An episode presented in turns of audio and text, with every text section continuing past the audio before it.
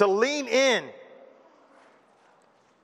to have ears to hear and eyes to see, because what I'm about to read, they're not my words. They're God-breathed, and they're living, and they're active, and they are able to fully equip you for every good work that God has for you to do. And so I want to ask you to turn to the person next to you. I think I have a slide for this, maybe, okay? I want you to say, yo, like, I'm leaning in, are you? Right? Yo, I'm leaning in, are you? Come on. Yo, come on. Come on, y'all. I'm leaning in. All right. For those who are leaning in, 3,000-year-old words right here. Woo! Everybody's happy. Us maskless people in here. Never thought we'd be so happy, right? It's like, it's good. It's good. I mean, we were good people. We followed the rules. No one ever contracted COVID at our church or in our youth ministry, and it's so good to see everybody's face this morning. Really is. Ecclesiastes chapter 4. Two are better than one because they have a good return for their work. If either of them falls down, one can help the other up, but pity anyone who falls and has no one to help them up. And if two lie down together, they will keep warm, but how can one keep warm alone? Though one may be overpowered, two can defend themselves. A cord of three strands is not quickly broken. And Jesus in the upper room said this, a new command I give you, love one another. As I have loved you, that's what made it new, right? Because now they saw the example of what it looks like, and pretty soon they'll have the power inside them to make it possible. A new command I give you, love one another. As I have loved you, you must love one another. By this, everyone will know that you are my disciples if you love one another. And Paul writes in First Corinthians chapter 12, just as a body, though one has many parts, but all its many parts form one body, so it is with Christ. For we were all baptized by one Spirit, so as to form one body, whether Jews or Gentiles, slave or free, and we were all given the same Spirit to drink. Even so, the body is not made up of one part, but of many. Now, if the foot should say, because I'm not a hand, I do not belong to the body, it would not for that reason stop being part of the body. And if the ear should say, because I'm not an eye, I do not belong to the body, it would not for that reason stop being part of the body. If the whole body were an eye, where would the sense of hearing be? If the whole body were an ear, where would the sense of smell be? But in fact, God has placed the parts of the body, every one of them, just as he wanted them to be. If they were all one part, where would the body be? As it is, there are many parts, but one body. The eye cannot say to the hand, I don't need you. And the head cannot say to the feet, I don't need you. Would you pray with me? And a lot of times we like to pray open palms here. It's just symbolic. You don't have to do it, but just say, hey, I'm ready to receive what God wants to bring. Heavenly Father, we humbly come into your presence. What an honor and privilege it is to open up your word, to be your people, to gather and worship you. And God, we thank you for the simple things in life, like being able to gather in this room without our mask and see each other's face, each other's smiles. Oh, how we've taken that for granted. And Father, I just pray that you'll help me to speak the message today in the way that you would have me speak it, because your word can change everything. And if today we're not just hearers, but doers, appliers of your word, God, it'll make a difference. In Jesus' name, amen. So imagine that you're 5 years old, and you come up to your mom and dad, and you say, Mom and Dad, can I have a goldfish? Right? I promise to take care of it, right? And your parents are like, you're only five, but then again, taking care of a goldfish is pretty easy. So they tell you, okay, and they take you to PetSmart, and they pick out the fish in a bowl with some rocks, put rocks in the water, and toss the little guy in, and they tell you, hey, twice a day, you need to take a little pinch and feed your goldfish. And that lasts for about a week. And then you forget all about it. And either your mom and dad take up the slack, or the little guy, he just doesn't make it, right? Did anybody ever have a goldfish growing up? Okay. I remember having one as a kid, and it sat on the dresser in the room I shared with my brother, and it had a very tragic end. I was little, and the dresser seemed high, and I thought, you know what? If I pull out these dresser drawers and stand in them, I bet you I can get a good look at my goldfish. And so I pulled the drawer, stood in it, pulled the next drawer, stood in it, and it tips over, water everywhere, the bowl shatters. My little guy didn't make it. And later that day, we all gathered around the porcelain bowl to say goodbye, right? And now imagine, because it doesn't end with goldfish, you're about 10 years old, and you come up to your mom and dad and say, "Can I have a puppy? I promise." And what do they promise? "I promise that I will take care of that puppy." That's actually... that's Maylene Gentile, that's story, you know, one of my best friends. But they promise, "Hey, I'll take care of it." And they have no clue, do they, what that really means. They have no clue of the demands that a puppy will put on your life, right? And before too long, what usually happens is it's mom and dad who are taking care of the puppy, walking the puppy, feeding the puppy, right? Doing all those things. And then you go off to college. And since dogs live about 1,000 years, right, it's mom and dad that are left holding the leash and taking on the responsibility. Now you can flush a goldfish, but you would never flush a puppy, right? That'd be hard. But it doesn't end with puppies, does it? A few years later, you come up to your parents and say, "You know what, mom and dad, I just found the person I want to spend the rest of my life with." And your parents know that you have no idea what you're getting into, what you're committing to. I mean, this is so not a puppy. But you love them, right? But listen, it's one thing to stand up front in the church and make promises to each other. "I blank, take you blank to be my husband or wife, to have and to hold from this day forward, for better or for worse, for richer or for poorer, in sickness and in health, to love and to cherish until death do us part."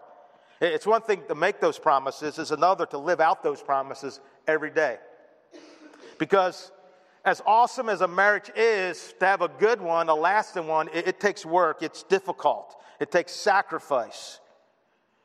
And people are like, "I had no idea it'd be this hard. I had no idea that things could fall apart so quickly." And then years later, you call up your mom and dad and say, "Guess what? You're going to be grandparents." And they're probably thinking, I guarantee my mom and dad were thinking, "I don't think Stephen should even have children." And I'm so glad that he does not have to do this all by himself. I mean, but how hard can it be to raise a kid, right? Yeah. And again, right, we have no idea of what we're getting into, of the commitment we're making, of the cost that we will have to pay. And let me be clear, I'm not down on marriage. I'm not down on having kids or having a puppy or goldfish. I'm just trying to say that oftentimes you and I step into those things without realizing the commitment that we're making and all that's involved in it. And listen, these illustrations, I think, help us understand what I'm ultimately talking about. And maybe some of you are connecting the dots that the greatest commitment that you and I will ever make is to give our life to Jesus. I understand when you tell someone that I want to surrender my life to Jesus and be baptized into his name, and they tell you, "Hey, this is the most important decision you'll ever make," they were telling the truth. I mean, a goldfish is until next week do us part, right? A puppy until we go to college do us part. A marriage until death do us part. And with kids, it's the same way. But with Jesus, understand, there will never, ever be a parting, ever. Without a doubt, the greatest commitment is giving our lives to Jesus. And greater than that is his commitment to us. Amen? But do we know what we're really getting into when we surrender to Jesus? Oh, yeah, I know. I got to go to church and I got to read my Bible. But is that it? Oh, there's so much more. You know, sometimes I'm afraid that maybe some of us have actually given our lives to maybe a goldfish or to a puppy. And that's why we're doing this series called This Is. It's a series where we are hitting the reset button, reminding ourselves of who we are, what we're called to do, and reminding ourselves of the commitment that we made when we said that, Jesus, I want you to be my Lord and my Savior. I mean, it is a huge forever deal, a huge and forever commitment. And so we've been talking about resetting. Okay, you know what? This is what I'm getting into. It's not a goldfish commitment. It's not a puppy commitment. It's not even a marriage commitment. It's an eternity commitment. And so we've been at reset, and for the last several weeks we've been, you know, looking at the statements on the banner behind us and hitting reset, right? Because just because they're on a banner, right? Just because we're in a church building doesn't mean we're living the life that God wants us to. And you know, our vision is following Christ and life-changing community. See, we want to be about changing lives for the better, from lost to found, from objects of wrath to under God's grace, from broken to whole, from empty to full, from hopeless to hopeful. We're about connecting people to a life-changing relationship to Jesus. We're about connecting people to God's grace, connecting people to the power of the Holy Spirit, that will enable them to live the life they were created to live, the life they always dreamed of living. I don't know about you, but I don't think there's anything going on the planet that is more important than that. Amen? Amen. And like Jesus, we seek the lost. You know, recently we read in Matthew 13 in our reading these words. At the end of the age, Matthew 13, 49 and 50, the angels will go out and separate evil people from the righteous, and then throw the evil people into the blazing furnace. In that place, there will be weeping and gnashing of teeth, right? So when we say seek the lost, we're talking about people who are facing that future. We don't like to think about that, but we have to think about that, right? Because we are on a rescue mission, saving lost souls. And we make disciples, helping people look more and more like Jesus and showing compassion. Right? Showing our world. You know, we get to do that every Saturday, passing out food to people, you know. Jimmy Stevens was sharing recently when he was passing out food how he took it to a guy in the trailer and the guy started weeping as he gave him the box of food, right? So that's the kind of church we want to be. And we talked about our core values. Our number one core value is we honor biblical authority. The authority for this church is not me, it's not you, it's not my opinion, your opinion, it's not our culture, it's not any political party. Our authority is the Word of God. We are not over the Word of God, we are under the Word of God. And if we disagree with the Word of God, it's because we are W-R-O-N-G. Why did I try to spell? W-R-R, mateys. Okay, all right. I'm not well, and those who know me know it. If you're visiting, ask somebody. They'll tell you. And then our second core value is we depend on God because he's crazy big. He is mind-blowingly good, and he's absolutely trustworthy. And one of the ways we depend on God is through prayer. You know, we talked about that last week. You know, that's kind of hard to see, but I make these cards. And if you've done it this week, you know, what I did, I took praying the Lord's Prayer and merged it with the acts of prayer. And I've been doing that this week where I write A, and I write adoration, and then I write out, Our Father who art in the heavens, and then I write out a prayer of adoration. And then I write C, confession, forgive me my sins as I forgive those who sin against me. And I'll tell you what, when you say that out loud, and you got a grudge against somebody, it's hard to hold on to that grudge, right? And so this sheet right here, I just encourage you to do that. You know, if you haven't done it, right, prayer is how we show our dependence upon God. There's also something in the back of the sheet where it says what to pray for other people. You know, Paul prayed for other people, you know, that they would know, that they would live, and that they would have. And it's different than we we usually pray, well, help them get better. We pray for traveling mercies, whatever that is. Is that some kind of band or something? All right. But here's what Paul prayed for other people. And I'll tell you what, when you do this, I would encourage you to grab one of these and look at someone in this room, and all this week you pray that this person would know, that they would know God better, that they would know the hope and spiritual riches they have, that they would know the power they have, that they would know the depth of God's love for them. You pray this out, and I guarantee it'll make a difference, not just in them, but in you. Prayer matters, and we haven't always, we're hitting reset because we haven't, we're not living up to the banners. And we're having a prayer time. It's going to be next Sunday night, 4:30 to 5:30, it's a prayer time about prayer.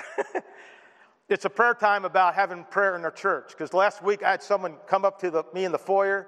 It just lit me up. And she said, so when are we having a prayer meeting? And I said, very soon, right? And I'll tell you what, because when someone from the grassroots says, hey, we need prayer, right? Nothing happens without prayer. And this morning we're looking at our third core value. We do life together. And the way I want to attack this is unpacking three statements. Some reasons for doing life together, some obstacles to doing life together, and some motivations for doing life together. And here's the truth, right? That everything, really any Sunday, but especially these past Sundays as we've been doing this reset, that if we actually embrace and live these things out, it'll make a difference, right? Like if you actually prayed last week, it made a difference. If you actually decided to do your homework, when I say every day encourage somebody, it's made a difference in your life, and it's made a difference in someone else's life. See, being in here is great, and I'm glad you're here, but it's what happens out there that matters, right? It's us living out those truths. So if you haven't been praying or encouraging, it's not too late. Every day encourage somebody. Shoot out a text. Put it on their Facebook wall. There's enough negativity in our world. Let's pour in some positive things into the lives of other people. If you pray about it, he'll lead you to the right person to encourage. And pray. All right? Now before we start unpacking these statements, I want to be clear about something that what doing life together is not. It's not about attendance. It's not about just being here. In fact, all recent studies show that church attendance is on decline, right? And COVID probably helped push that maybe over the cliff a little bit. And today we even have new categories for Christians, right? You can be a Christian and never go to church, right? You can be a Christ follower and never be involved intimately in the lives of other Christ followers. Now imagine that I'm a football coach and you signed up to be on my team, and we're there meeting, and I'm talking, telling you, here's how we're going to do things. And I say, here's all the practices, and a hand goes up. Hey, coach, do we have to be at all the practices? Man, that's like a really weird question. He's like, coach, I sure hope being on this team isn't about attendance. A strange question, right? Because he didn't sign up to be a football individual. He didn't sign up to be a football individual. He signed up to be part of a football team. Imagine you're married and your wife calls you up and says, hey, you're going to be home for dinner. Now, when Laurie ever asks me that question, I always respond the same way. Come on, our marriage is about more than attendance, right? No. Because she just wants to say, hey, how many pork chops do I need to cook if you're coming home? I know I need to cook like 5 extra, right? I just don't want our marriage to be about attendance. We don't want our family about attendance, right? So even though attendance is important, it's so much more than attendance, okay? So reasons for doing life together. Number one, all right, and we were created for community. Then God said, let us make man in our image and our own likeness. And being in God's likeness and image can mean so many things. It means that we have the ability to think and the reason and the plan and the dream and the love and the hope to create. But I'm convinced that at its core, being in God's image is about relationship. I mean, think about it. God the Father, God the Son, and God the Spirit have been in this perfect community for all eternity. Right? And so being in his image is about relationships. And that's why God says in Genesis 2, verse 18, and the Lord God said to Adam, it's not good for the man to be alone. You know, I will make a helper for him. And when God created Adam, it was just Adam, right? That's all there was. And yeah, he had a beautiful garden paradise to live in, all kinds of animals to chill out with, and even got to name the animals, right? And at first, he's very creative. You know, hippopotamus, rhinoceros, armadillo, chimpanzee. And towards the end, he's getting really tired. Cow. Dog. Ox. Right? He's just, all right. Is there any more of these stupid things coming by me? And it looked like he had everything he needed, right? No health problems, no financial problems, no relational problems. He wasn't separated from God, but God still looked at him and said, hey, something is missing. It's not good for you to be alone. I'm going to make someone to help you with thought, help you with this problem you have. What problem do you have? I have this problem of being all alone. There's a book written called The All Better Book. And in it, elementary school kids are asked to solve some of the world's toughest problems, like how do you get people to stop smoking? What do you do about the ozone layer? Here's a question they were given. With billions of people in the world, someone should be able to figure out a system where no one is lonely.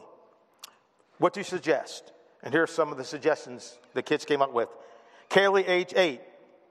People should find lonely people and ask them their name and address. Then ask people who aren't lonely their name and address.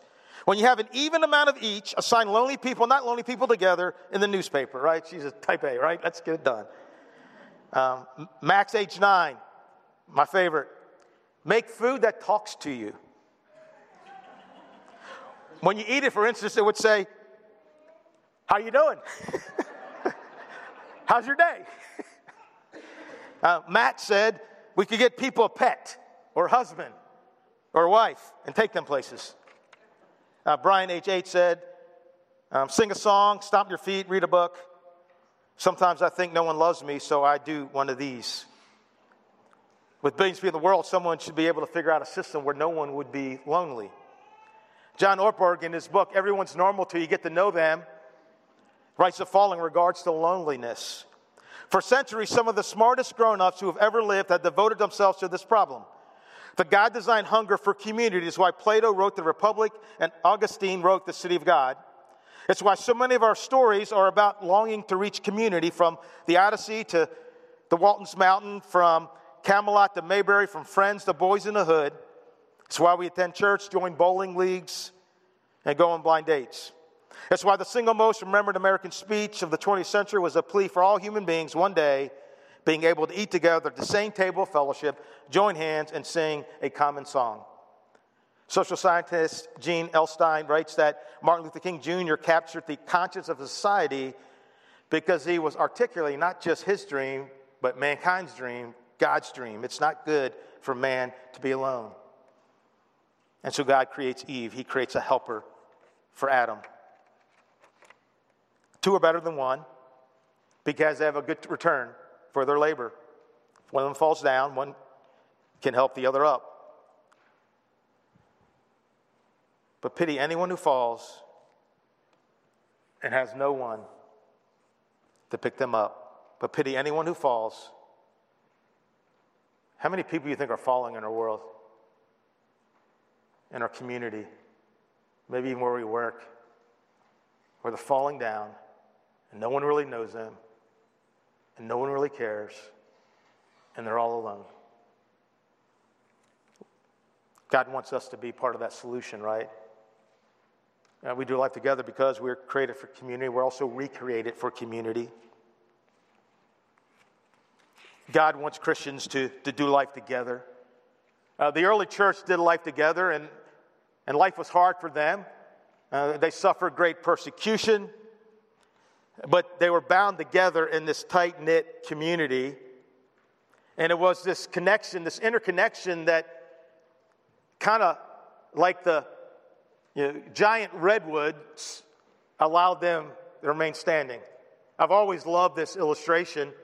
Like, that's a tree, and that's crazy, right? That's a redwood tree. That's a person.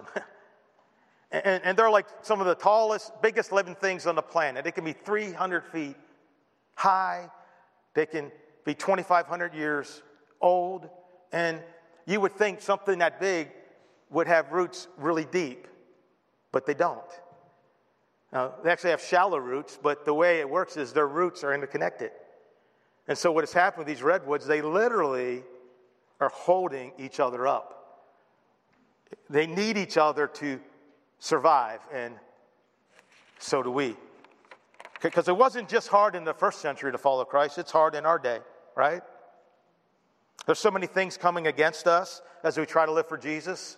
Discouragement, temptation, sin, apathy, failure, materialism, doubts, rejection, the pushing and promoting of worldly values, right,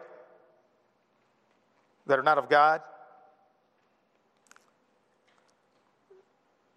And because there's so many obstacles, that's why God created the church.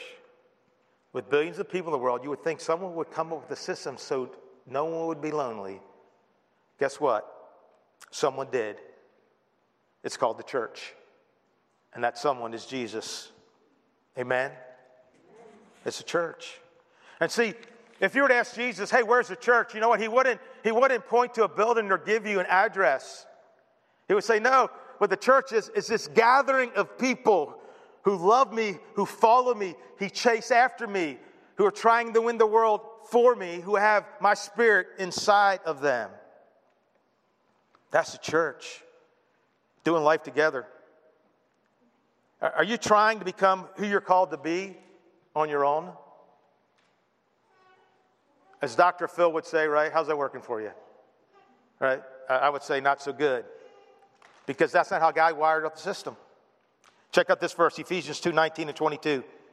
In him the whole building is joined together and rises. I love that. Listen, it's when we're joined together that we really rise, right? We're not intended to rise alone. We're intended to rise together. I love that. Become a holy temple to the Lord. And in him, you two are being built together to become a dwelling in which God lives by the Spirit. We're created community. We're recreated for community. But to have it, there's some obstacles we need to overcome, right? You know, it's an uphill climb.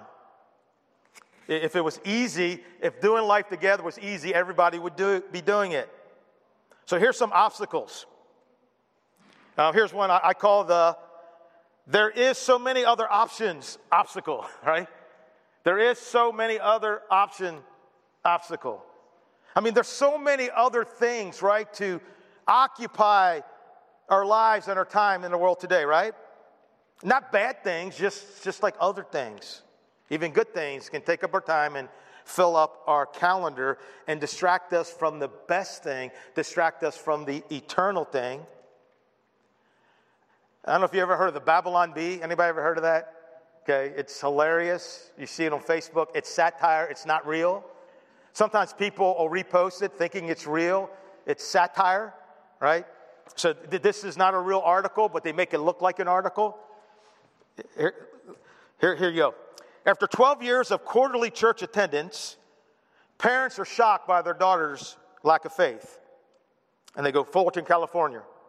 Local father, Travis Mickelson, 48, and his wife, Carrie, age 45, are reeling after discovering that after 12 years of steadily taking their daughter Janie to church every Sunday, they didn't have a more pressing sporting commitment, which was at least every 3 months she would go to church. She no longer demonstrates a strongly quarterly commitment to the faith that they raised her with, now that she's college age. Trevor Mickelson was simply stunned at the revelation. I just don't understand. Almost every single time there was a rained-out game or a break between school and club team sessions, we had Janie in church. It was at least once per quarter. And aside from that one tournament in 2011, we never missed Easter. It was obviously a priority in our family. Really? I just don't get where her spiritual apathy is coming from. I can't tell you how often we prayed the prayer Jabez on the way to the game, added Janie's mom. You know, the more I think about it, the more this illustrates how the church just keeps failing this generation, lamented Trevor, citing a recently Googled study by Barna or someone. The Mickelsons further noted plans to have a chat with their pastor at the church after their younger son, Robert's soccer season calms down a bit. Wow, so many options. You know what? I've seen that one played out. And listen, it doesn't have to be sports, right? It could be so many other things. Let me say this, sports is not the problem. I mean, you could take all the sports off of your calendar or all the other activities off your calendar, and that doesn't mean you automatically are going to be fully committed and engaged with Christ and His church. You see, there's just something in us that makes it so easy for us to be distracted by other things. And there's so many other things to be distracted by. And then there's the personal obstacle. And this comes into play at least three ways. Number one, hey, I feel like I'm doing okay, and so I don't need to do life together. I don't need community. I'm doing good. I'm handling things well. Bringing someone into my life would just mess my life up. See, it's hard for us to see beyond ourselves. I don't need community. I'm doing good, so there's actually nothing I could gain in my life from doing community. But we fail to realize maybe there's somebody else's life who needs you and could benefit for what you could give them, right? But we just say, hey, I'm doing good. Another obstacle is, I don't want people to know my stuff.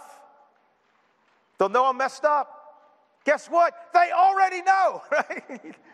They already know you're messed up, right? I'm messed up. I always say I'm a messed up pastor leading a bunch of messed up people, and we're all trying to get the first prize. Number three is because you've opened up in the past and you got burned. Ever happened to you? Happened to David, Psalm 55. It's not an enemy who taunts me. I could bear that. It's not my foes who so arrogantly insult me. I could have hidden from them. Instead, it is you, my equal, my companion, and close friend. What good fellowship we enjoyed as we walked together to the house of God. Another I call the cultural obstacle, right? We live in a culture, and it's all around us, and its values are all around us, and our culture has embraced some values that make it very difficult to live in community. These are things our culture says, these are important things that we must hold on to. Our own comfort, our independence, our control, our experience, our happiness, our flexibility. And our culture rejects such things as dependence and accountability and sacrifice and submission, right? And so what our culture values goes against you and I having community. There's another I call the social networking obstacle. Billions of people connect through social media, right? I'm going to show you the top 5 social media platforms listed as in which one has the most monthly unique users. And I want people over the age of 40 to answer first if they recognize what the first one is. Who knows? Over 40. Snapchat. All right. We got it over 40. Good job. All right. Okay. Snapchat. And that has, by the way, 433 million people. What's this next one? TikTok. 689 million people are on TikTok. It just started, I think, 2017. Pretty young. What about this one? Instagram. 1.16 billion people are on Instagram each month. How about this one? WhatsApp. 2 billion are on this one. 2 billion. And we know who's coming. Facebook. 2.7 billion unique user each month. Whether you like it or not, social media is not going anywhere, right? It's here to stay. Just like indoor plumbing, right? I mean, you could stomp your feet and say, I don't want indoor plumbing, but guess what? Indoor plumbing is not going anywhere. And the core issue with social networking, as far as doing life together, is this. Check out what Shane Hipp says. Digital space has the extraordinary ability to create vast superficial networks Digital space has extraordinary ability to create vast superficial networks, but it is ill-suited for generating intimate human connection, right?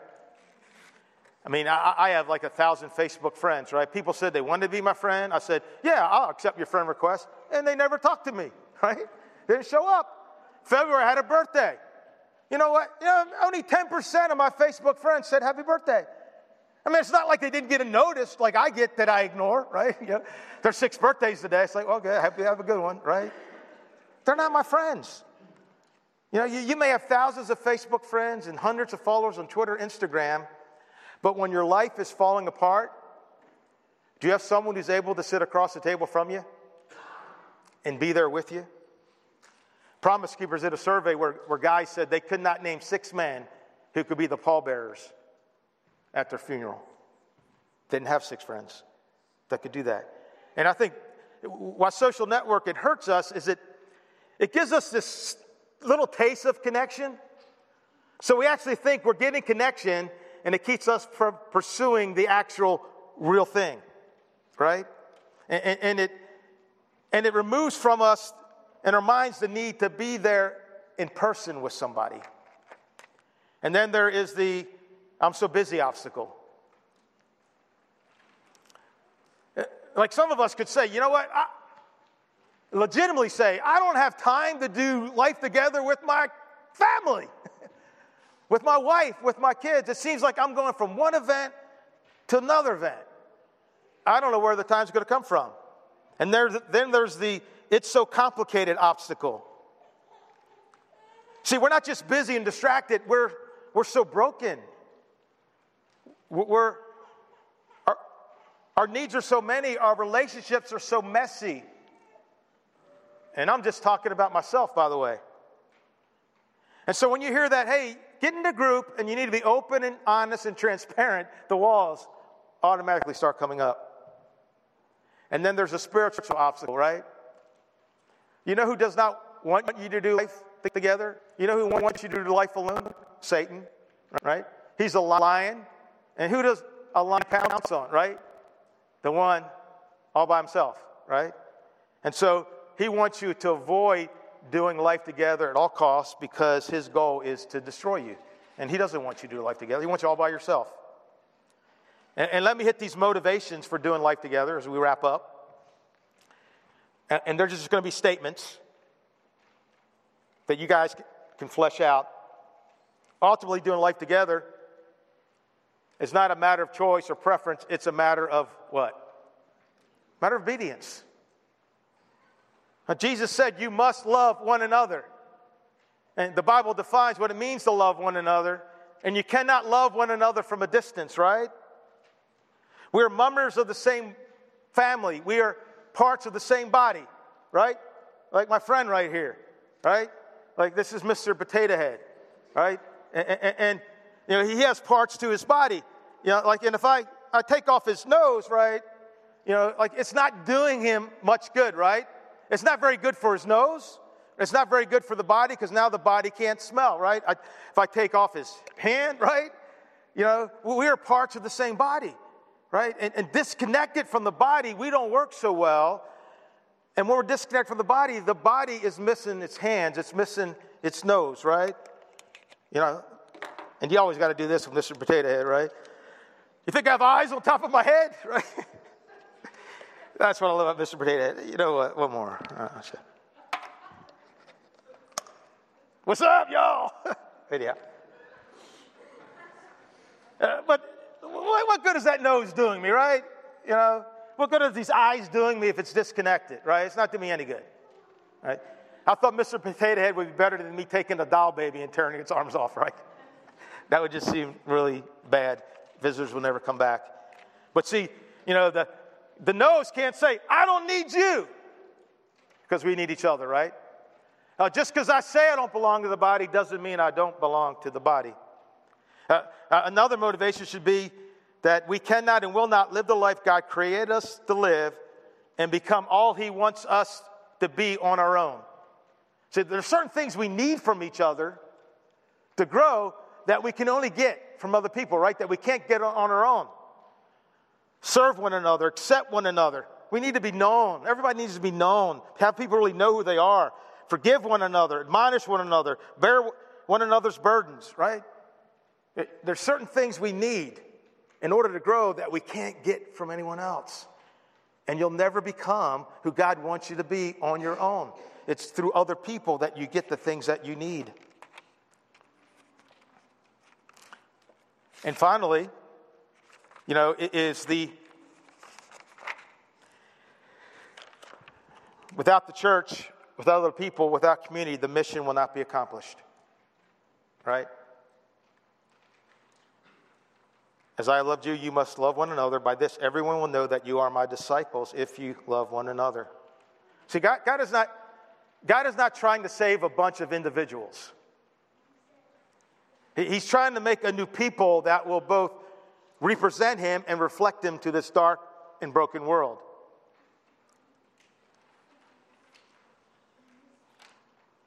Our relationship with each other. Relationships that literally break down barriers, racial barriers, cultural barriers, gender barriers, age barriers, socioeconomic barriers, political barriers. I mean, it's amazing, right, how Christ and being part of the church just breaks down every barrier. You know, if you want to experience that Saturday, go help out, pass out food. All races, all ages, all different churches, all working together to serve God. And there's no barrier. It's all us together as part of the same body. When I've gone on mission trips, whether it be Bangladesh or Brazil and other places, the DR, right? You know, instantly, right? They're family instantly. Like, how does that happen? Like, I never met you. I just met you yesterday, but you feel like family. You know why? Because they are family. They are family. You see, it's the way we love one another that makes our message believable. It's what draws people in. And listen, in our hate-filled, divided world, it's what people are starving for. See, they can't find community out there. They can find it in the church. We're not in competition with the world. We'll lose that battle. They can't do battle with us because what we offer, salvation in Christ and Christian community, they cannot compete with. Amen? Francis Schaeffer said, Christian community is the final apologetic. All right, we're about done. We're about done. Like, I'm going to get this next thing in like 2 minutes, and you don't want to miss it. It's going to be incredible. You might take a deep breath and everything. Yeah, I think it's kind of appropriate that we're talking about this today. You know, doing life together. And listen, when I started this series back in the end of January, I had no idea I'd still be talking about it today. I had no idea that I'd be talking about fellowship and doing life together on the day that we're having a potluck, a cookout. And by the way, the cookout menu is a Steve menu, all right? I go on record, I was like, hey, I'm getting some burgers and dogs and some boxes of chips and some, throw in some mac and cheese in the thing. So it's, no lady was involved in this. I'm a guy, you know what, I figured you ain't going to starve, right? Even if there's nothing for you, you'll be fine, right? We all overeat anyhow. I said, get some burgers and buns and chips and we'll be fine, right? If ladies did it, it'd be so much better. This is a Steve menu. Any complaints, please send them to hannah@thegroveseville.org. All right, but another cool thing is today is Pentecost. It's the birthday of the church. The church was born 2,000 years ago today. I'm going to read a passage of Scripture as we wrap up, and you'll see this community, these 3,000 people who were baptized that day. They devoted themselves to the apostles' teaching, our core value number 1, and to the fellowship, core value number 3, to the breaking of bread, and to prayer, core value number 2. Everyone was filled with awe, and many wonders and signs were performed by the hands of the apostles. All the believers were together, had everything in common. They sold property and possessions to give to anyone who had need. Every day they continued to meet together in the temple courts. And they broke bread in their homes and ate together with glad and sincere hearts, praising God and enjoying the favor of all the people. And the Lord added to the number daily those who were being saved. Question, do you think the first century church would have turned the world upside down if they lived their lives as a bunch of individual Christians? Do you think it would have? Not a chance. They did it because they were together. They did it because they were a united family. They were a united body. They were a united army for Christ. They were devoted to the fellowship. And listen, things that we're devoted to are not easy usually, right? Things that we're devoted to are difficult. Things that we're devoted to, they take work, they take effort, they take sacrifice, they take time. But they're always worth it, right? If you're devoted to getting healthy and you exercise, right, and lose weight, it's hard and difficult, but isn't it worth it? If you're devoted and work on your marriage and you have a great marriage, isn't it worth it? If you're devoted to restoring that relationship and you restore it, though how hard it was and how humbling it was, wasn't it worth it? See, we're devoted to things. It's not easy, but it's always worth it. And listen, my goal today is not for us to perfectly figure out how to do life together, but to be devoted to figuring out how to do life together. And listen, maybe this conversation today will, hear me, maybe it'll change how we come into this building. Maybe it'll change how early we come into this building, how long we hang out after church is over. Maybe it'll change the conversations that we have when we're in this building. Maybe it'll change how we respond to someone when they say, hey, I'd like you to be in a life group.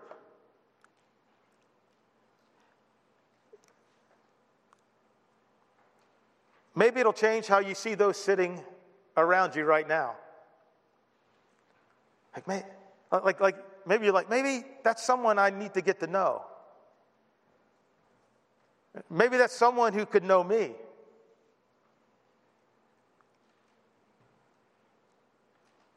I mean, seriously, maybe there's someone in this room right now that God knows that you really need. That God knows that that would be the friend that you need that would speak life into you in just the way you need life spoken into you, right? And here's the deal. The good news is we have help. Because we're messed up. And God knew that. And the good news is that when he saved us, he put an unmesser-upper inside of us. Sometimes referred to as the Holy Spirit. And he comes to live inside of us to help us do what we couldn't do on our own. And the Holy Spirit wants us to experience community. You know, wants us to experience what it's like to do life together. So I just want to encourage you to, I'm not telling you to empty out your calendar and start all over. I'm just saying, please be devoted to figuring out what God would have you do for you to obey his command of doing life together. Amen?